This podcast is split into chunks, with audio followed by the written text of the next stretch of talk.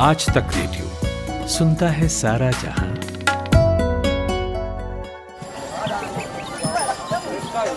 ऐसा है खेल इस बात का है ये नहीं कि आप कितना कमाते हैं, खेल गुरु इस बात का है कि आप कितना बचाते हो। आप कैसे बचाएं? ये बैंक और बाजार की ये टेढ़ी मेढ़ी बातें गले तो उतरती नहीं है। अरे तो महाराज उनसे मिलिए ना, अपने मनी मैनेजर से, आपके बटुए से जुड़ी हर सलाह एकदम मुफ्त। और शायरी सुनिए, पैसे से जुड़ा है कोई भी शक, आश्क बेझिझक। मनी मैनेजर, बात बचत की, हर शनिवार आज तक रेडियो पर। आन बनाओ, कच्चा ज़्यादा रखना।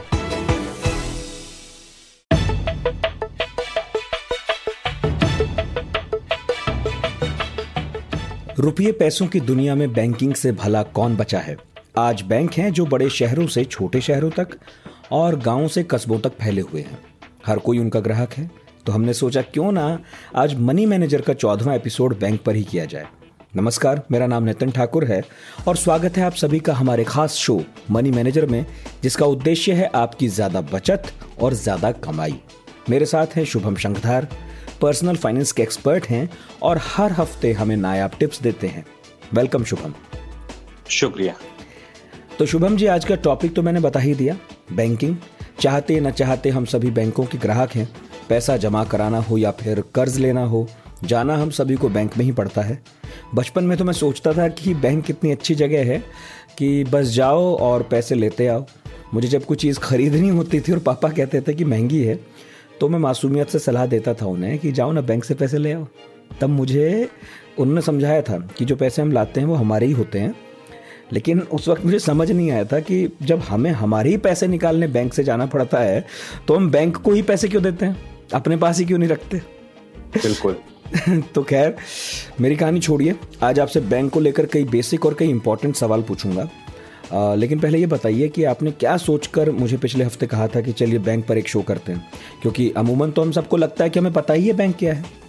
जी देखिए, बैंकों के बारे में, बैंकों की जो दुनिया है बड़ी दिलचस्प दुनिया है। हमको ये समझना चाहिए कि बैंकिंग हमारी जीवन का एक ऐसा हिस्सा है, एक ऐसी जरूरत है हमारी जिसको हम चाहते हुए ना चाहते हुए भी हमें अपनाना पड़ता है। हम बहुत सारी ऐसी गलतियां, बहुत सारी ऐसी छोटी छोटी बारीक चीजों का ख्याल नहीं रख पाते हैं, जिसकी वजह से कई बार हम बहुत नुकसान उठा लेते हैं और जो हमको पता भी नहीं होते हैं। बैंकिंग से जुड़ी बहुत सारी ऐसी बातें होती हैं कि जिनका अगर हम ध्यान रखें या जिनका हम ख्याल रखें तो शायद हमारी जो प्लानिंग है, हमारी जो बैंकिंग है वो सुदृढ़ हो सकती है, वो बेहतर हो सकती है। हमको बैंक में पैसा रखने में, पैसा निकालने में, कर्ज लेने में ज्यादा सहूलियत हो सकती है। मेरा ये मानना था कि हम क्योंकि ऐसे समय में हैं जहां पर बहुत सारे लोगों की आय प्रभावित हुई है कोविड के कारण, बहुत सारे लोग अपनी बचत तोड़ने को मजबूर हुए हैं, बहुत सारे लोग ऐसे हैं जिनकी अपनी जमा जो रखी थी जमा पूंजी से उन्हें अपना जीवन यापन करना पड़ रहा है, बहुत सारे लोग ऐसे हैं जिनकी आय पूरी तरह बंद हो गई है इस कोविड के कारण। तो क्यों ना हम एक ऐसे टॉपिक को चुने, हम एक ऐसी चीज को चुने, बैंकिंग, जो सब लोगों से, एक मास से जुड़ी हुई चीज है और जिसको हर व्यक्ति अपने नजरिए से, अपने चश्मे से देखना, समझना, जानना चाहिए। तो जल्दी से शुभम जी बताते हैं कि शो को हम आगे कैसे बढ़ाएंगे। सबसे पहले तो हम 3-4 ऐसी खबरें बताएंगे जिनका असर हमारे आर्थिक सेहत पर पड़ता है, उस पर आपका एक्सपर्ट कमेंट लेंगे। इसके बाद मैं आपसे पूछूंगा सारे सवाल जो मेरे मन में बैंकिंग को लेकर अक्सर आते हैं, और फिर हमारा सेगमेंट है हाँ जी ना जी, जहां शुभम हमें ये बताते हैं कि क्या करना सही है, क्या नहीं करना चाहिए। और लास्ट में बजेगी क्लोजिंग बेल, इसमें शुभम हमें देते हैं ऐसे टिप्स जिन्हें ध्यान में रखकर हम बना सकते हैं नेक्स्ट वीक की स्ट्रेटजी। तो चलिए शुरू करते हैं top news of the week के साथ। शुभम जी, कार सेल्स के नंबर आए हैं पिछले दिनों और काफ़ी अच्छे हैं, मतलब खूब कारें बिकी हैं। तो एक तरफ तो हम ये बात कहते हैं कि अर्थव्यवस्था जो है डाउन है, दूसरी तरफ लोग कार खरीद रहे हैं। और मुझे याद है कि जब पिछले दिनों लॉकडाउन थोड़ा सा नरम हुआ था तो मैं किसी कैब वाले के साथ जा रहा था, तो उसने मुझे बताया कि हम किसी एक ऐसे शख्स को लेकर अक्सर आया जाया करते हैं जो किसी शोरूम में काम करते हैं कार के, और वो आजकल बहुत व्यस्त हैं। तो हमने पलट कर जब उनसे पूछा, ये मुझसे कैब वाले बता रहे थे कि सर इतने व्यस्त कहाँ रहते हैं, आजकल तो सब कुछ बंद पड़ा है। तो वो बोले कि भाई कार बिक्री का जो काम है वो इन दिनों और ज़्यादा बढ़ गया है। तो हैरानी तब मुझे भी हुई थी। तो ये क्या है शुभम, इससे क्या इशारा लें? जी देखिए, इसको हमें ऐसे समझना चाहिए कि जो कार कंपनियां कार की बिक्री के आंकड़े देती हैं, जिसमें हमें दिख रहा है कि मारुति, हुंडई सभी कंपनियों की बिक्री में इजाफा हुआ है, हमें ये समझने की जरूरत है कि ये जो कार बिक्री के आंकड़े हैं ये दरअसल कार फैक्ट्रियों से और शोरूम या डीलरशिप तक पहुंचने के आंकड़े हैं। ठीक है, ये असल में कारें कितनी बिकी वो नंबर दरअसल फाड़ा जारी करता है, या आप कह लीजिए कि आरटीओ ऑफिस से वो नंबर हमें मिलेगा जितने गाड़ियों की, जितने कारों की, जितनी मोटरसाइकिलों की रजिस्ट्रेशन आरटीओ ऑफिस में हुए। तो ये देखने को मिला है कि कार कंपनियों ने जहां बोला है कि बहुत तेजी से सेल हुई है या मोटरसाइकिल कंपनियों की ग्रोथ हुई है, दरअसल रजिस्ट्रेशन उतनी रफ्तार से नहीं बढ़े हैं। ये ट्रेंड आगे भी जारी रह सकता है। कारों में निश्चित तौर पर सिलेक्टेड मॉडल्स में, एंट्री लेवल्स कार में और पिछले एक साल से लॉन्च हुई कारों में कुछ जरूर तेजी देखने को मिली है, बट टू व्हीलर का मार्केट अभी कमजोर है। तो अभी बहुत जल्दी इन नंबरों से अर्थव्यवस्था में रिवाइवल की उम्मीद बांधना शायद ठीक नहीं। ओके, और ये सर पीएमआई नंबर देखिए, पीएमआई नंबर दूसरा बड़ा एक हमने देखा कि ये कहा गया कि पिछले एक डिकेड का सबसे अच्छा नंबर आया मैन्युफैक्चरिंग पीएमआई का, 58 से ऊपर का ये इंडेक्स था। हमें ये समझना चाहिए कि आर्थिक गतिविधियां पूरी तरीके से बंद थी, फैक्ट्रियां पूरी तरीके से बंद थी। पीएमआई नंबर कैसे आता है? पीएमआई नंबर देश की जो चुनिंदा बड़ी कंपनियां हैं उनके जो परचेज मैनेजर हैं, वो परचेज मैनेजर जैसी रॉ मटेरियल की डिमांड करते हैं उसके आधार पर ये नंबर तैयार होता है। तो ये माना जाता है कि अगर परचेज मैनेजर या कंपनियों के फैक्ट्रियों के परचेज मैनेजर अगर डिमांड ज्यादा माल की कर रहे हैं, इसका मतलब कहीं ना कहीं डिमांड है, डिमांड है तो बाजार आगे ग्रोथ की उम्मीद कर रहा है। तो पीएमआई का अच्छा नंबर इस वजह से भी है, हमें ये समझना पड़ेगा कि काफी दिन से फैक्ट्रियां सब बंद थी, तो ये बेस इफेक्ट भी हो सकता है कि तत्काल, और ये दूसरा फेस्टिवल सीजन है, इस समय प्रोडक्ट्स ज्यादा बिकते हैं, ज्यादा मांग बाजार में निकलती है हर चीज की, इसीलिए ये पीएमआई में उछाल देखने को मिला है। ये उत्साहजनक नंबर है, लेकिन हमें ये ध्यान रखना चाहिए इस नंबर का स्थायी रहना ज्यादा जरूरी है। ये नंबर लगातार बना रहे तो निश्चित तौर पर एक अच्छी खबर है अर्थव्यवस्था के नजरिए। जी, और व्हाट्सएप ने एक नया फीचर शुरू किया है, तीसरी खबर मेरे पास ये है, उसका नाम है व्हाट्सएप पे। ये क्या कहानी है? और अगर ये वही कहानी है जो गूगल पे या पेटीएम की है तो फिर कोई इसे क्यों यूज करे, अलग कैसे होगा? देखिए, व्हाट्सएप के पास जो सबसे बड़ी ताकत है वो है यूजर बेस की। 400 मिलियन से ज्यादा का यूजर बेस व्हाट्सएप पर है। व्हाट्सएप फेसबुक की कंपनी है जिसके अपने एक बड़ी संख्या में यूजर हैं। जी, जियो ने, रिलायंस जियो में फेसबुक इन्वेस्ट कर चुकी है। तो आप अगर समझने की कोशिश करें तो ये धीरे धीरे एक बहुत बड़ी ऐसी कंपनी जिसके पास डेटा है, जिसके पास सब्सक्राइबर हैं, जिसके पास एक ऐसा मोनोपोली मार्केट है जहां पर वो बहुत तेजी से ग्रोथ पा सकती है। व्हाट्सएप को एनसीपीआई से परमिशन मिली, इसके बाद व्हाट्सएप पे शुरू हुआ। अभी ये व्हाट्सएप पे ये रिस्ट्रिक्शन लगाई गई है कि वो 20 मिलियन से ज्यादा कस्टमर के लिए ये फैसिलिटी नहीं खोलेगी। 5000 सिंगल ट्रांजैक्शन है, लेकिन हाँ, निश्चित तौर पर अगर पेमेंट मार्केट में व्हाट्सएप जैसी कंपनी आ रही है तो ये डिसरप्शन से कम नहीं है। अब fight Paytm, Google Pay, UPI और इसके साथ अब व्हाट्सएप के भी साथ होगी। व्हाट्सएप के पीछे नाम बड़े हैं, ब्रांड बड़े हैं, कंज्यूमर बेस बड़ा है, तो ये मार्केट में करंट कंपनियों को डेंट भी कर सकता है। यूजर्स के लिए एक अच्छी खबर ये हो सकती है कि क्योंकि कंपटीशन बढ़ेगा तो शायद अच्छे कैशबैक, अच्छे ऑफर्स, अच्छी सर्विसेज, अच्छी टेक्नोलॉजी यूजर्स के हाथ आएगा। डेफिनेटली, यही मैं कहने वाला था कि भाई कस्टमर इज द किंग, इस जो कहावत का मामला है उसे एंजॉय कीजिए। एक और आ गया है। तो ये थी बीते हफ्ते की बड़ी खबरें। अब बात करते हैं बैंक की। तो शुभम जी, मेरे मन में पहला सवाल यही आता है कि हमें बैंक चुनने से पहले क्या देखना चाहिए? मतलब अपनी जमा पूंजी रखने जा रहे हैं तो ये तो देखें कि बैंक रिलायबल हो और हमें फायदा भी पहुंचाए। जी देखिए, इस सवाल का जवाब मैं ये इस तरह देना चाहूंगा कि हमें अपनी जरूरत के हिसाब से बैंक का चुनाव करना चाहिए। अगर आप एक नौकरी पेशा व्यक्ति हैं तो आपके बैंक का चुनाव आप करेंगे, ये आपके हाथ में नहीं होता है। आपकी कंपनी का कॉर्पोरेट अकाउंट जिस बैंक के साथ होता है, जिस बैंक के साथ वो बैंकिंग कर रही होती है, उसका अकाउंट ही आपको खुलवाना होता है। एक व्यापारी के तौर पर अगर आप किसी बाजार में बैठे हैं तो निश्चित तौर पर आपको ये चयन करना चाहिए, ये देखना चाहिए कि आपके आसपास कौन सा बैंक जिसकी ब्रांचेज हैं, जिसकी फैसिलिटीज अच्छी हैं, आप उनमें उसका रुख करें। लेकिन एक आम आदमी, एक बिल्कुल साधारण व्यक्ति है जिसके पास ये विकल्प है कि ठीक है, मुझे अगर अपना बैंक चुनना है तो मैं क्या चीजें ध्यान रखूं। तो एक रटी रटाई हमें बुकिश नॉलेज दी जाती है कि एक ऐसा बैंक जिसकी ब्रांचेस बहुत ज्यादा हों, एक ऐसा बैंक जिसकी पहुंच आपके आसपास हो, एक ऐसा बैंक जो राष्ट्रीयकृत बैंक हो, उसमें आपको अपना खाता खुलवाना चाहिए। लेकिन मुझे लगता है कि बदलते समय के साथ शायद ये चीजें बदल गई हैं।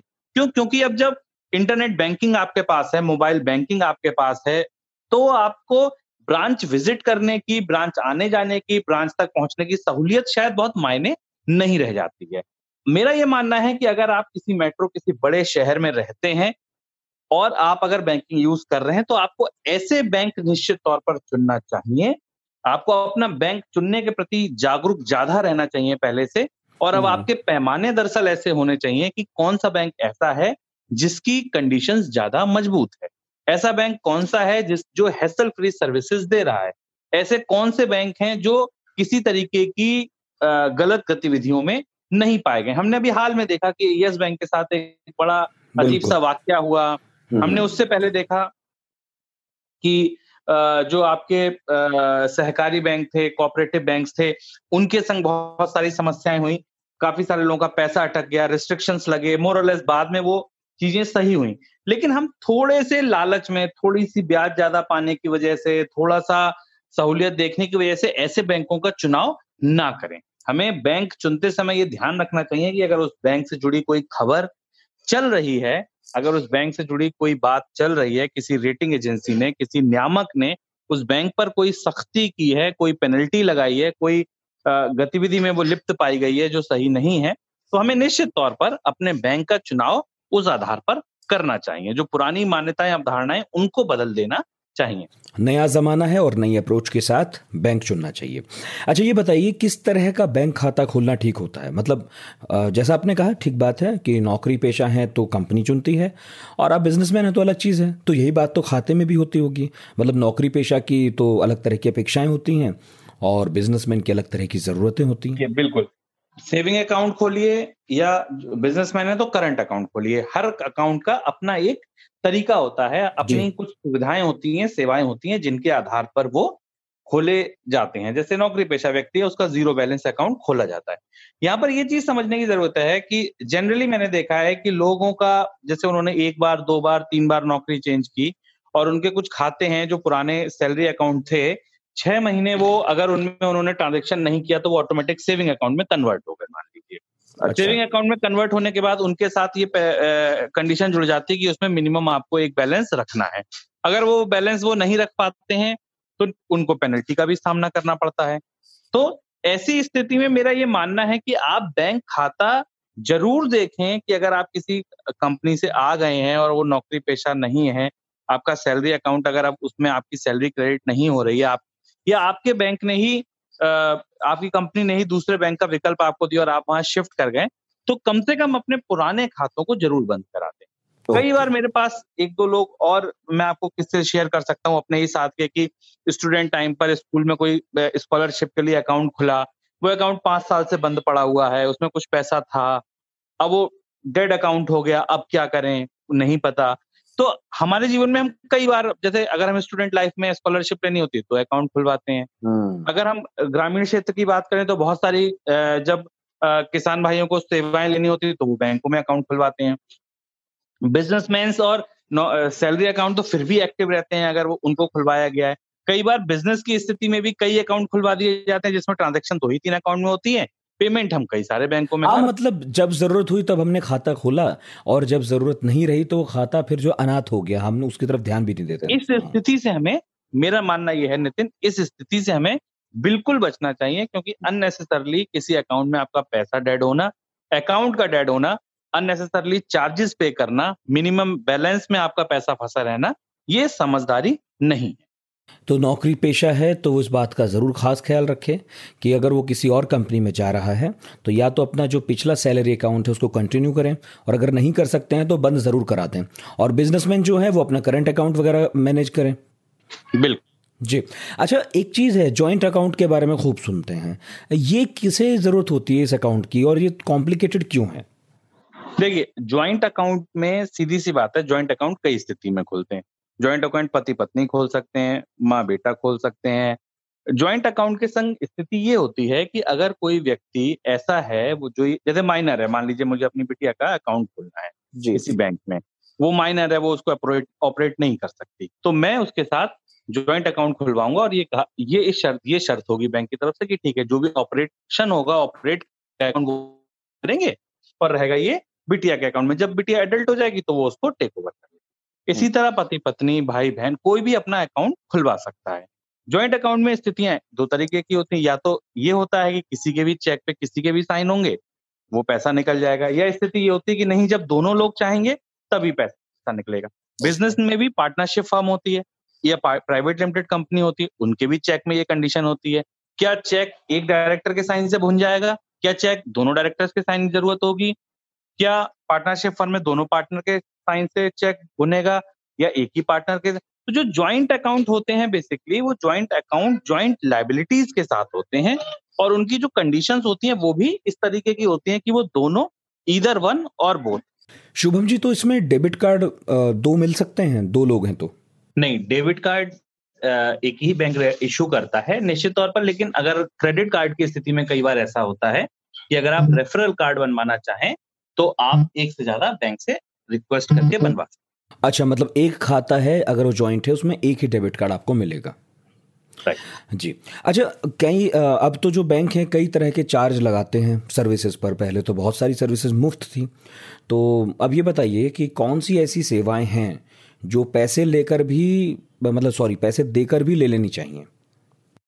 देखिए, कई चीजें ऐसी हैं कि अगर जिनका आप केवल ख्याल रखें तो आप बहुत सारी फीसेस से बच सकते हैं। जैसे हर बैंक की एक लिमिट है कि महीने में अगर आप इतने ट्रांजैक्शन हमारे बैंक से करेंगे तो आपको कोई चार्ज नहीं देना पड़ेगा। जैसे 5 के ऊपर अगर आप कोई ट्रांजैक्शन करेंगे तो आपको पर ट्रांजैक्शन चार्ज देना पड़ेगा। तो हमें ये ध्यान रखना चाहिए कि हम अपने ही बैंक से ट्रांजैक्शन करें और वो ट्रांजैक्शन, कई बार मैंने देखा है कि लोगों को ये लगता है कि वो अभी 2,000 रुपये निकाल लें, फिर 2,000 रुपये निकाल लें, फिर 4,000 रुपये निकाल लें, इससे वो ज्यादा कंफर्टेबल फील करते हैं। बट हमें ये ध्यान रखना चाहिए कि 10-10, 20-20 रुपए भी अगर वो कहीं यूज कर रहे हैं तो वो भी एक अमाउंट है जिसको वो बचाना चाहे तो बचा सकते हैं। इसी तरह अगर आपके पास क्रेडिट कार्ड और डेबिट कार्ड दोनों ऑप्शन है और अगर आप किसी पेटीएम जैसे किसी पेमेंट बैंक से अगर आप पेमेंट करते हैं और अगर आप क्रेडिट कार्ड के थ्रू पेमेंट करते हैं तो आपके ऊपर 1%, 2% चार्ज लगता है।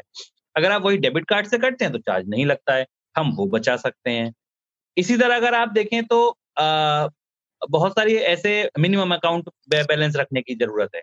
अगर किसी बैंक में आपको पता है कि मिनिमम अकाउंट 10,000 रुपए रखना है तो उसको आप जरूर रखिए। ऑन एन एवरेज 3 महीने, 1 महीने में जितना भी आपके बैंक की लिमिट के हिसाब से तय है आपको उसको रखना जरूरी है। अदरवाइज क्या होता है कि आपको मिनिमम चार्जेस आपके अकाउंट से कटते हैं और आपको उसका खामियाजा भुगतना पड़ता है जी। इसी तरह बैंक की कई बार SMS फैसिलिटी होती है, कई बार चार्जेस होती है, तो अब इनमें से आपको ये देखना चाहिए कुछ फैसिलिटीज ऐसी हैं जो आप चार्ज देकर भी ले लें।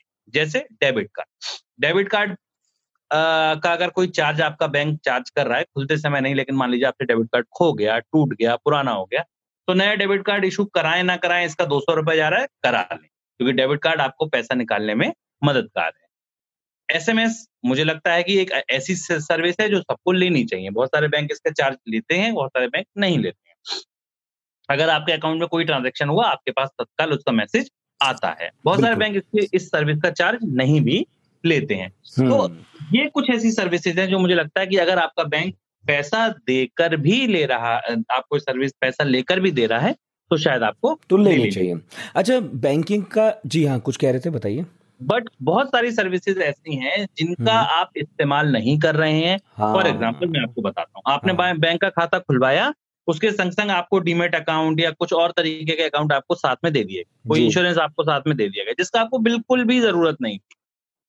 तो इस तरीके की सेलिंग से बचिए। जो फोर्स सेलिंग है जो आप करवाने गए बस आप उसी को करवाइए। बैंक खाते के संग अगर आपको कोई कहता है demat account, trading account, 3-in-1 account, 2-in-1 account कुछ खुलवा लीजिए तो आप मत खुलवाइए, क्योंकि अगर आप डीमेट अकाउंट नहीं रखना चाहते तो अननेसेसरली साल की उसकी AMC क्यों पे करें। और अगर कोई बेवजह क्रेडिट कार्ड दे तो वो भी अपने आप चिपकने मत दीजिए। बिल्कुल बिल्कुल नहीं लेना चाहिए अगर आपको जरूरत नहीं है। क्रेडिट से जितना बचे उतना। अच्छा, मैं ये कह रहा था कि हाँ, बैंकिंग का एक जो बड़ा पार्ट है वो पैसे का लेन देन है, मतलब ट्रांसफर। तो मुझे बताइए कि कितनी तरह के ऑप्शंस होते हैं किसी के पास पैसे भेजने और मंगाने के लिए, क्योंकि आजकल जब हम एप्लीकेशन से पैसा किसी को भेजते हैं तो उसमें 3-4 तरह के ऑप्शन दिखाता है। तो क्या समझदारी है, कौन सा लूं? देखिए, बैंक से पैसा भेजना सीधी सी बात है कि अगर आप सहूलियत के हिसाब से देखें तो अगर आप मोबाइल बैंकिंग यूज करते हैं, एप्लीकेशन यूज करते हैं, तो निश्चित तौर पर आप IMPS के थ्रू तत्काल किसी को भी पैसा ट्रांसफर कर सकते हैं। जी, उसकी लिमिट है, डेली लिमिट है, मान लीजिए 10,000, 20,000, 50,000, अलग अलग बैंक टाइप्स के हिसाब से वो लिमिट है। इसके बाद दूसरा ऑप्शन आता है RTGS का, जिसमें एक निश्चित लिमिट है, आप रियल टाइम ट्रांजेक्शन करते हैं और उसमें पैसा भेज सकते हैं। एक ऑप्शन आता है NEFT का, NEFT में 2 से 3 घंटा पैसा ट्रांसफर होने में लगता है और 2 लाख रुपए की लिमिट है। एक स्थिति यह है कि अगर मान लीजिए आपके पास कोई नेट बैंकिंग नहीं है या आप वो नहीं है, तो आप बैंक में जाके चेक में भर के जिसके अकाउंट में आपको पैसा ट्रांसफर करना है, आप वहां जाकर पैसा दे सकते हैं, उस अकाउंट में पैसा ट्रांसफर करा सकते हैं। ये एक स्थिति है। तो ये आपके ऊपर डिपेंड करता है। UPI माध्यम नया एक एप्लीकेशन है कि आपको एक बैंक से दूसरे बैंक में पैसा ट्रांसफर करना, आप UPI इंटरफेस से वो पैसा ट्रांसफर कर सकते हैं। तो पैसा ट्रांसफर करना हैसल फ्री है। बहुत सारी मोबाइल एप्लीकेशन के माध्यम से, इंटरनेट बैंकिंग के माध्यम से, बहुत सारे पेमेंट गेटवेज के माध्यम से आप अपनी सहूलियत के अनुसार उसको इस्तेमाल कर सकते हैं। ओके, कर तो सकते हैं, लेकिन एक चीज अब मेरे दिमाग में आई, आप जो थोड़ी देर पहले कह रहे थे ना कि बैंक खाते होते हैं, डेड हो जाता है या फिर उसमें कुछ पैसा फंसा रहता है। एक बात बताइए, सिबिल स्कोर पर इसका कोई फर्क पड़ता है क्या? और यहाँ मैं बात कह दूं कि हमें जब कोई लोन लेना होता है तो सिबिल स्कोर इसमें बहुत अहम होता है, बैंक देखते हैं, तो सिबिल ठीक होनी चाहिए। जी हाँ, देखिए, सिबिल पूरी तरीके से जुड़ा होता है आपकी क्रेडिट हिस्ट्री से। अगर आपने कोई लोन लिया है, अगर आपने क्रेडिट कार्ड से कोई खर्च किया है, अगर आपने कोई आपका चेक बाउंस हुआ है, तो निश्चित तौर पर इसका आपके सिबिल स्कोर पर असर पड़ता है। मान लीजिए कि आपकी किसी बैंक से कोई EMI हर महीने जाती, ठीक है, अब आपने ध्यान नहीं दिया और उस बैंक में उतना पैसा नहीं और आपका चेक बाउंस हो गया या EMI बाउंस हो गई, तो निश्चित तौर पर ये आपके क्रेडिट स्कोर पर इसका असर पड़ेगा। आपने क्रेडिट कार्ड का बिल नहीं समय पे भुगतान किया, 2 दिन भी डिले हो गए, लेकिन वो डिफॉल्ट की कैटेगरी में आ गया, तो इस पे आपका क्रेडिट कार्ड का असर पड़ेगा। लेकिन हाँ, एक से ज्यादा खाते होना, खाते का डेड होना, इनका सिबिल पर कोई असर नहीं पड़ता, क्योंकि ये क्रेडिट से जुड़ी चीजें नहीं, कर्ज से जुड़ी चीजें नहीं है, इसलिए इसका सिबिल पर कोई सीधा इम्पैक्ट नहीं पड़ता। ओके, जो भी चीज आपके कर्ज के लेन देन से जुड़ी है वही सिबिल स्कोर से भी जुड़ी है, वरना कोई फर्क पड़ता नहीं। ठीक है शुभम जी, सवाल तो और भी है मेरे पास, लेकिन वक्त है हाँ जी ना जी सेगमेंट का, उसमें एंटर करते हैं, फिर आपसे जो है सवालों का सिलसिला जारी रखूंगा। और हाँ, जो आज हाँ जी ना जी है थोड़ा अलग ढंग से खेलेंगे। ये बताइए शुभम जी, सरकारी बैंकों को हाजी कहूं या नाजी कहूं, मतलब सरकारी बैंक या प्राइवेट बैंक, किसे हाजी कहूं? देखिए, बैंक जहां तक हैं उन सभी बैंकों का नियामक RBI है, रिजर्व बैंक ऑफ इंडिया है। अगर किसी के मन में ये भ्रम है कोई कि निजी बैंकों में उनका पैसा ज्यादा सुरक्षित है या सरकारी बैंकों में उनका पैसा ज्यादा सुरक्षित है, तो ये गफलत है, क्योंकि जितना इंश्योरेंस आपका सरकारी बैंक में रखे पैसे का है, सरकारी लॉकर में रखे जेवर का है, उतना ही निजी बैंक में रखे पैसे का और निजी बैंक की लॉकर में है। निश्चित तौर पर ब्याज दरों में अंतर है, बहुत सारे निजी बैंक आपको बहुत आकर्षक ब्याज दे सकते हैं, बहुत सारे सरकारी बैंक आपको उतनी ल्यूक्रेटिव स्कीम्स नहीं देंगे, लेकिन हमको ये समझना चाहिए कि सरकारी बैंक या निजी बैंक में से कौन ज्यादा सेफ है, ये शायद पता करना ठीक नहीं है। बैंक कोई सेफ है या नहीं है ये उसकी बैलेंस शीट से पता चलता है। अगर कोई बैंक के NPAs बहुत ज्यादा हैं, अगर उस बैंक के ऊपर उसकी बैलेंस शीट इतनी अच्छी नहीं है कि वो अपने ग्राहकों को बहुत अच्छा पे कर पाए, तो मुझे ऐसा लगता है कि बैंक, अब जैसे यस बैंक का आप केस देख लीजिए, यस बैंक आपको आप अभी आप यस बैंक की बात करेंगे तो मेरे जहन में फिर PNB भी आ गया कि हाँ बात तो आपकी सही है, बिल्कुल। अब जैसे PNB है, यस बैंक है, ये बैंक ऐसे हैं जो NPA की मार में ऐसे कर्ज दे दिए जो डूब गए। उसके बाद बैंकों की स्थिति, आपने शेयर भाव देख लीजिए क्या स्थिति हो गई। तो हमको ये समझना चाहिए कि सरकारी हो या निजी हो, बैंक से फर्क नहीं पड़ता, क्योंकि नियामक एक ही है, उसको चलाया कैसे जा रहा है उससे फर्क पड़ता है। जी बिल्कुल, बैंकों में असर जो पड़ता है वो निश्चित तौर पर उनकी स्कीम्स, उनके रिटर्न्स, उनके पैसे रखने के तरीके से पड़ता है। जी, तो हाजी और नाजी में एक सवाल मैं आपसे और पूछूंगा सर। ऑनलाइन सेल लगी है आजकल, अलग अलग बैंक के कार्ड्स पर शानदार ऑफर हैं। जब भी हम ऑनलाइन सेल में देखते हैं तो क्या हमें मल्टीपल अकाउंट्स रखने चाहिए ताकि उनके कार्ड्स का इस्तेमाल करके हम फ़ायदा उठा सकें, छूट का लाभ ले सकें? हाजी या नाजी? अगर आप अनुशासित रहकर अपने क्रेडिट कार्ड्स, अपने बैंक अकाउंट्स को मैनेज कर सकते हैं तो एक से ज़्यादा अकाउंट रखने में या एक से ज़्यादा क्रेडिट कार्ड रखने में बुराई नहीं है। लेकिन हाँ, क्रेडिट कार्ड आधे दर्जन भी ना हो, ऐसा भी हमें ध्यान रखना चाहिए। ऑफर कभी किसी कार्ड पे होगा, कभी किसी कार्ड पे होगा, लेकिन अगर हमारे पास एक से ज्यादा दर्जन भर क्रेडिट कार्ड है, आधे दर्जन क्रेडिट कार्ड है, तो उनकी कोई मिनिमम फीस होगी, उनको रखने रखाने का कोई प्रोसेस चार्ज होगा। हमें ये भी समझना होगा कि प्लास्टिक मनी हमको खर्च करने के लिए ज्यादा प्रोत्साहित करती है, हम अननेसेसरली कुछ ऐसा खर्च कर लेंगे जो हमारी जरूरत नहीं है, चाहत है।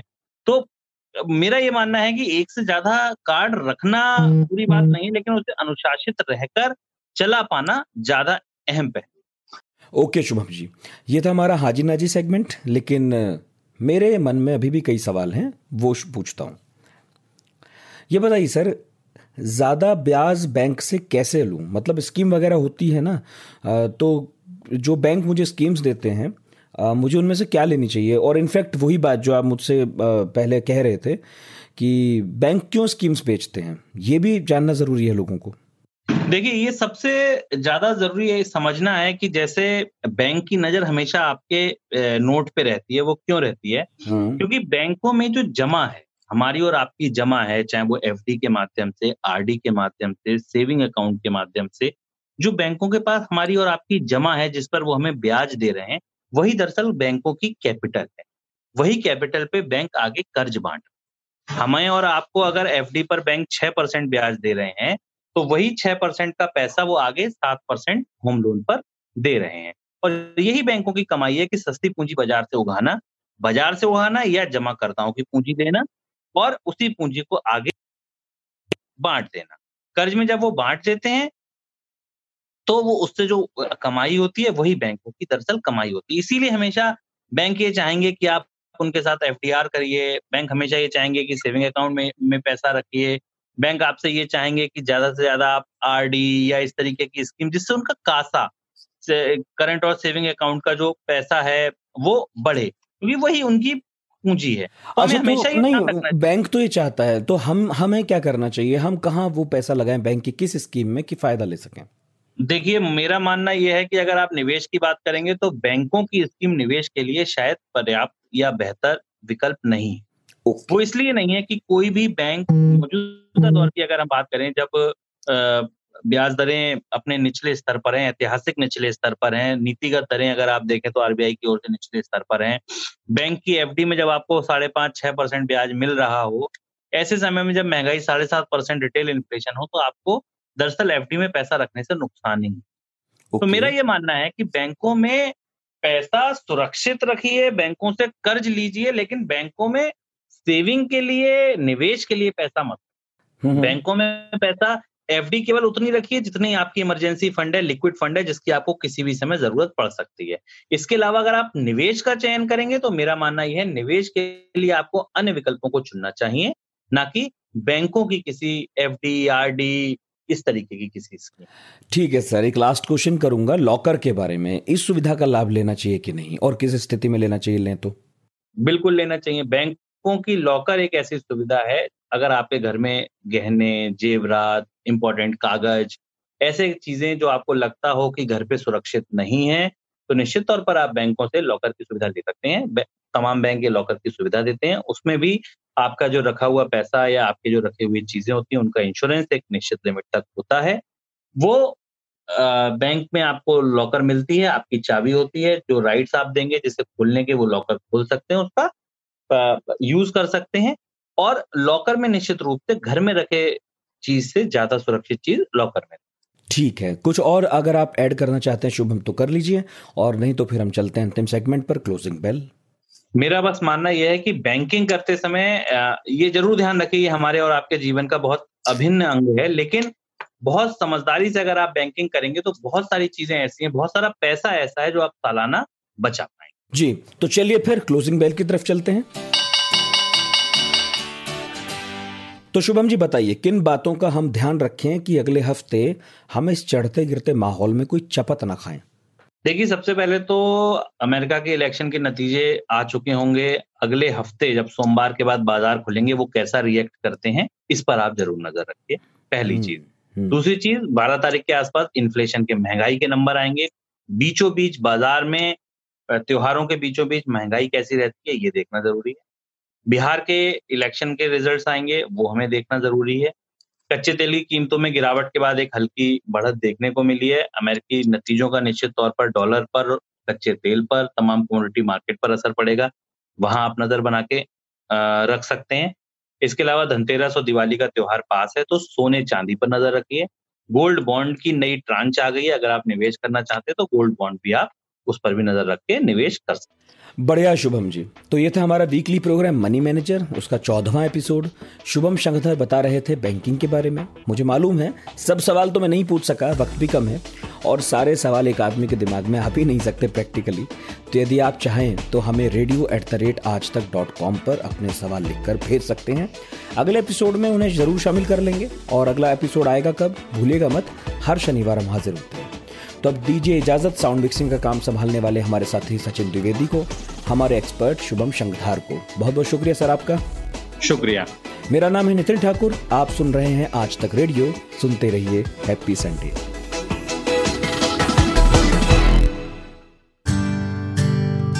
एक तार म्यूजिक का और एक तार पोएट्री का, दोनों मिल जाए तो क्या बनता है? दो तारा। मैं हूँ चिन्मयी। और मैं हूँ जोएल। हम गाते हैं, सुनाते हैं कविताएं, कभी गिटार पर तो कभी बांसुरी पर और कभी अपने घर में पड़े हुए बक्से की थाप पर। तो सुनिए हमारा दो तारा, सिर्फ आज तक रेडियो पर।